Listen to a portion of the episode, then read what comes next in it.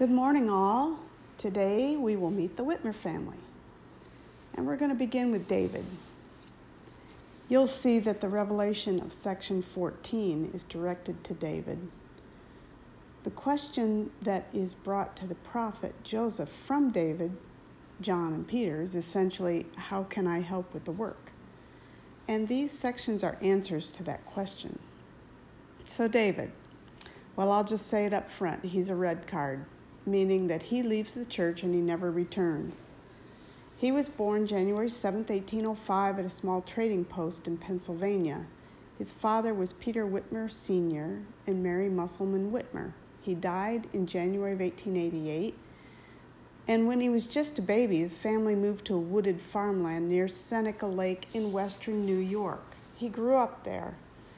His family consisted of five brothers, two living sisters, and one sister who died when she was four months old. At the age of 20, he was elected sergeant in a newly organized militia company, the Seneca Grenadiers, his first public position. In 1828, a year before the Book of Mormon translation was completed, he heard rumors of a gold Bible. He got letters from Oliver Cowdery, who you remember, he was acting as scribe for Joseph. Well, that confirmed those rumors, and that's, let's say, camera one. Let's switch to camera two and see what's happening with Joseph and Oliver. Persecution is becoming intense, and they need a safer, quieter place to continue translation. So Oliver writes David Whitmer and asks if they can use the Whitmer home to do the work. It's agreed that that would work, and so switching back to camera one, we see David bring his wagon and team to Pennsylvania and get Joseph, Emma, and Oliver and take them to his home in New York. Now, they don't live in a mansion. Their home is a small home, and it's already really crowded. This is David's parents' home, and they live there with Christian, Jacob, John, David, Catherine, Peter Jr., Nancy, Elizabeth, and there were some add ons to the family Hiram Page and now Oliver Cowdery, Joseph, and Emma.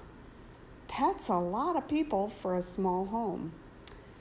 David readily accepted Joseph's prophetic calling and became one of the three witnesses to see the plates and behold, quote, a dazzlingly brilliant light that surpassed in brightness even the sun at noonday, and a personage clothed in white near him a table containing the ancient artifacts. Unquote. David never denied his testimony of what he saw. He was one of the first six members of the church, was ordained an elder the day the church was organized. In 1831, he was married and moved with his bride to Ohio and then to the frontier of Missouri to be with the body of the church members. In Missouri, mobs burned the Whitmer settlement and whipped the men. The mob forced the saints from their homes across the river to the swamplands of Clay County. David held leadership positions and was an amazing help to the refugees in Clay County. As apostate elements began to smolder in Kirtland, eventually David became one of them. He rebelled against the prophet Joseph's leadership and drifted into spiritual blindness. April 13th of 1838, he was excommunicated, and despite this, he remained faithful to his testimony of the Book of Mormon. Just before his death, he called his family together around his deathbed and asked the attending doctor to tell his family if he was in his right mind. The doctor stated that he was, and he gave his final testimony of the Book of Mormon. I want to say to you all the Bible and the record of the Nephites, the Book of Mormon, is true, so you can say that you have heard me bear my testimony on my deathbed. He was 83 when he died.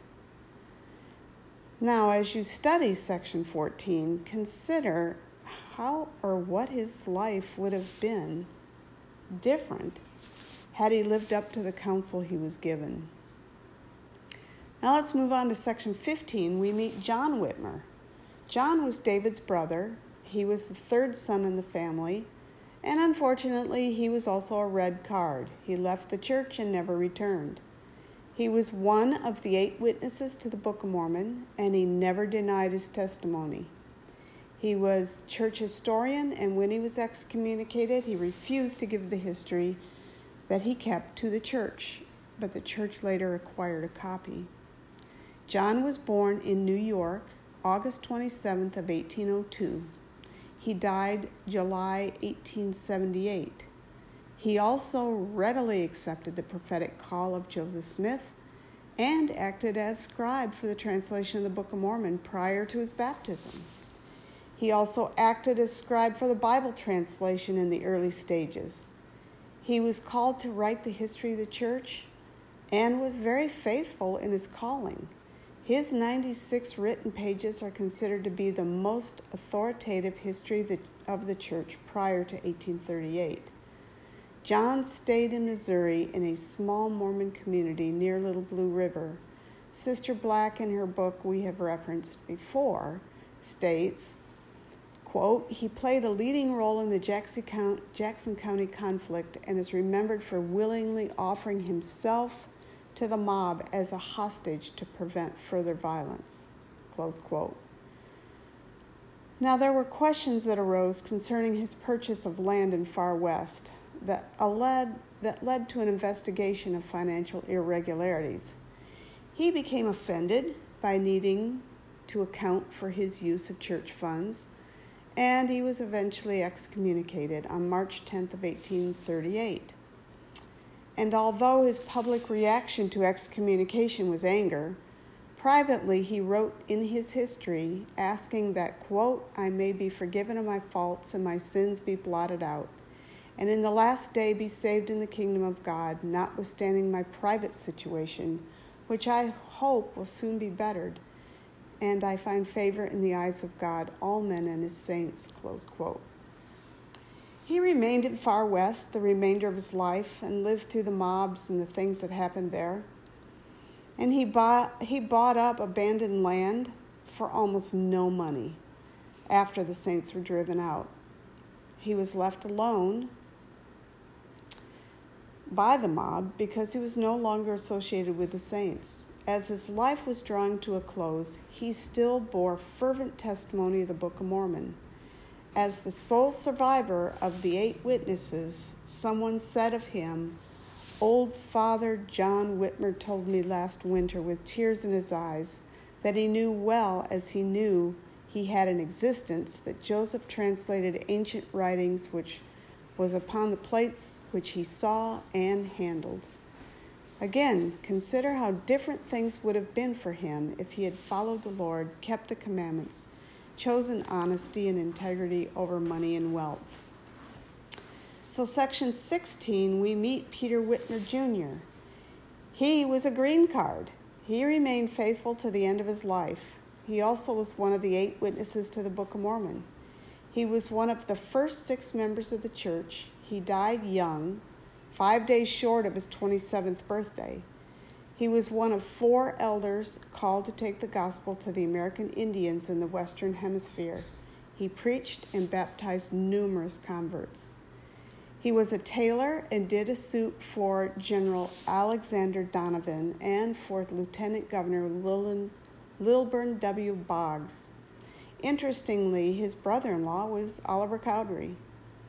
When Joseph Smith and Emma moved into the Whitmer home, Peter also helped the prophet from time to time as scribe to the translation process. As one of the eight witnesses, he saw and handled the Book of Mormon plates. He was baptized by Oliver Cowdery and ordained an elder in June of 1830. In September, he was called with Oliver Cowdery to preach the gospel, and a month later, he was directed to accompany Parley P. Pratt, Oliver Cowdery, and Ziba Peterson into the wilderness among the Lamanites. Now, as I said earlier, he baptized numerous converts among the American Indians. He too went through the mobs of Missouri and was driven with his family to Clay County.